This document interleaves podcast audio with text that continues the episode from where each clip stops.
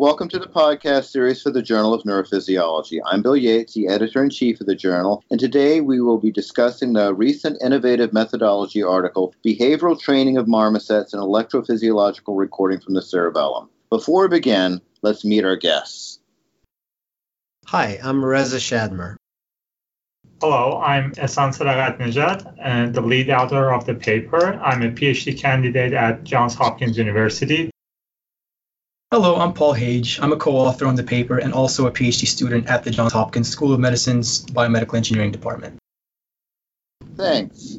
Could you give us a brief primer on recent use of the marmoset as a model for neurophysiological research?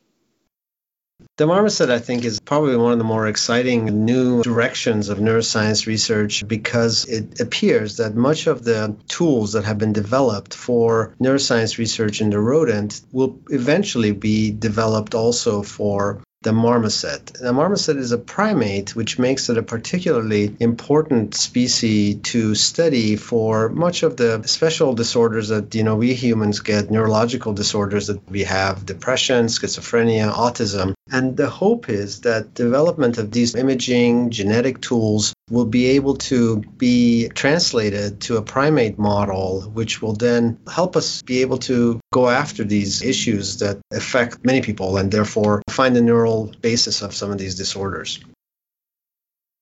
How do you hope to expand the utility of the marmoset model?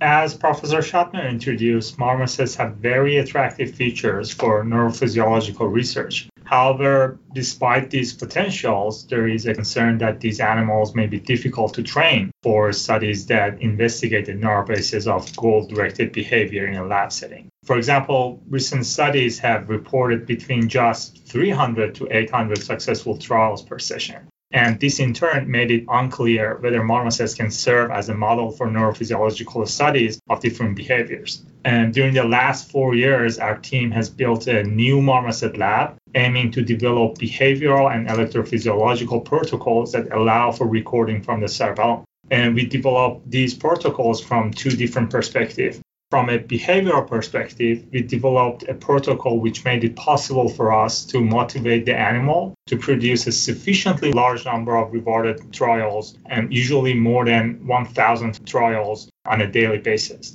And secondly, from an electrophysiological perspective, we designed procedures to precisely target certain regions of the cerebellum and eventually made it possible for us to simultaneously isolate multiple Purkinje cells using high density electrodes.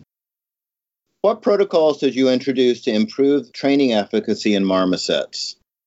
So, our ultimate goal was to train the marmosets to be able to produce about a thousand successful trials in our tasks and remain motivated over the course of the session. So, a key element in achieving this was our implementation of a carefully calibrated food as a reward protocol. This being slightly different to previous approaches with marmosets, which implemented liquid based rewards. When in effect, the marmosets are maintained within 85 to 100% of their average weight while off protocol. It's structured such that for five days a week, they're fed during training tasks, and two days a week, they have a day off and they're fed in their colony. During tasks, food consists of a combination of nutritional powdered lab diet and applesauce, and it is dispensed as a reward for successfully performing the task, so that we provide enough of a reward to positively reinforce successful trials in the task, while also keeping the marmosets engaged and motivated by not making them too full too quickly. This approach has proven to be effective in that with the three subjects that we have, we were able to be training them to produce up to 1500 saccade trials, all while remaining perfectly healthy. We're able to train a marmoset for optimal performance in less than two months, and so far we've sustained training for over a year and a half.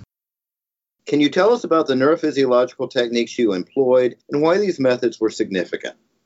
Sure. Well, acute recording from Purkinje cells of the cerebellum imposes particular demands on the stability of the system.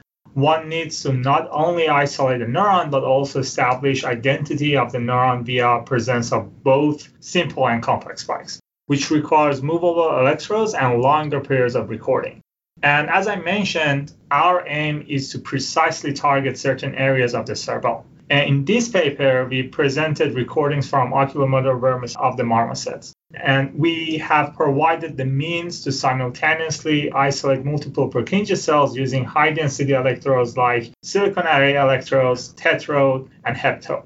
And for this procedure, we accomplished different stages. First, we began with the design and surgical implantation of subject-specific titanium printed head posts using CT imaging, one that may be the first of its kind in marmosets. Second, along with CT imaging, we also performed MRI imaging, and by the co-registration of those images, we designed a guided alignment tool that can guide an electrode and target precisely the regions of our interest. In addition to these methods for targeting precision, we also use an absolute encoder microdrive to increase our depth precision as well. Third, benefiting from this system, we perform recording from multiple Purkinje cells simultaneously, a very difficult accomplishment only once before reported in the awake behaving primate. And last but not least, we also provide the necessary methods to analyze the neural data. For example, how can we confirm that complex and simple spikes originated from the same Purkinje cell?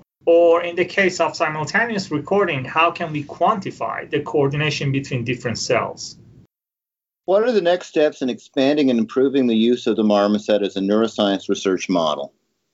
In our lab, for the past 20 years, we've been asking questions about how the brain learns internal models. And the work that we've done and the work that the neuroscience community has done has been building theories that largely rely on behavior. And all of that work has led to a set of computational models that say memory in the cerebellum, when it's associated with forming models that make predictions about behavior, form in this particular way, they have certain characteristic to it. These models have now led us to ask questions about the neural basis of these memories in the cerebellum. Now, I think with the marmoset, we are in place to begin testing and uncovering whether the behaviorally based models have validity in their neural underpinning and basically understand how the cerebellum forms internal models that allow us to maintain a lifetime of well calibrated movements. I'd like to thank our guests for participating in today's discussion of the article Behavioral Training of Marmosets and Electrophysiological Recording from the Cerebellum, part of the podcast series for the Journal of Neurophysiology.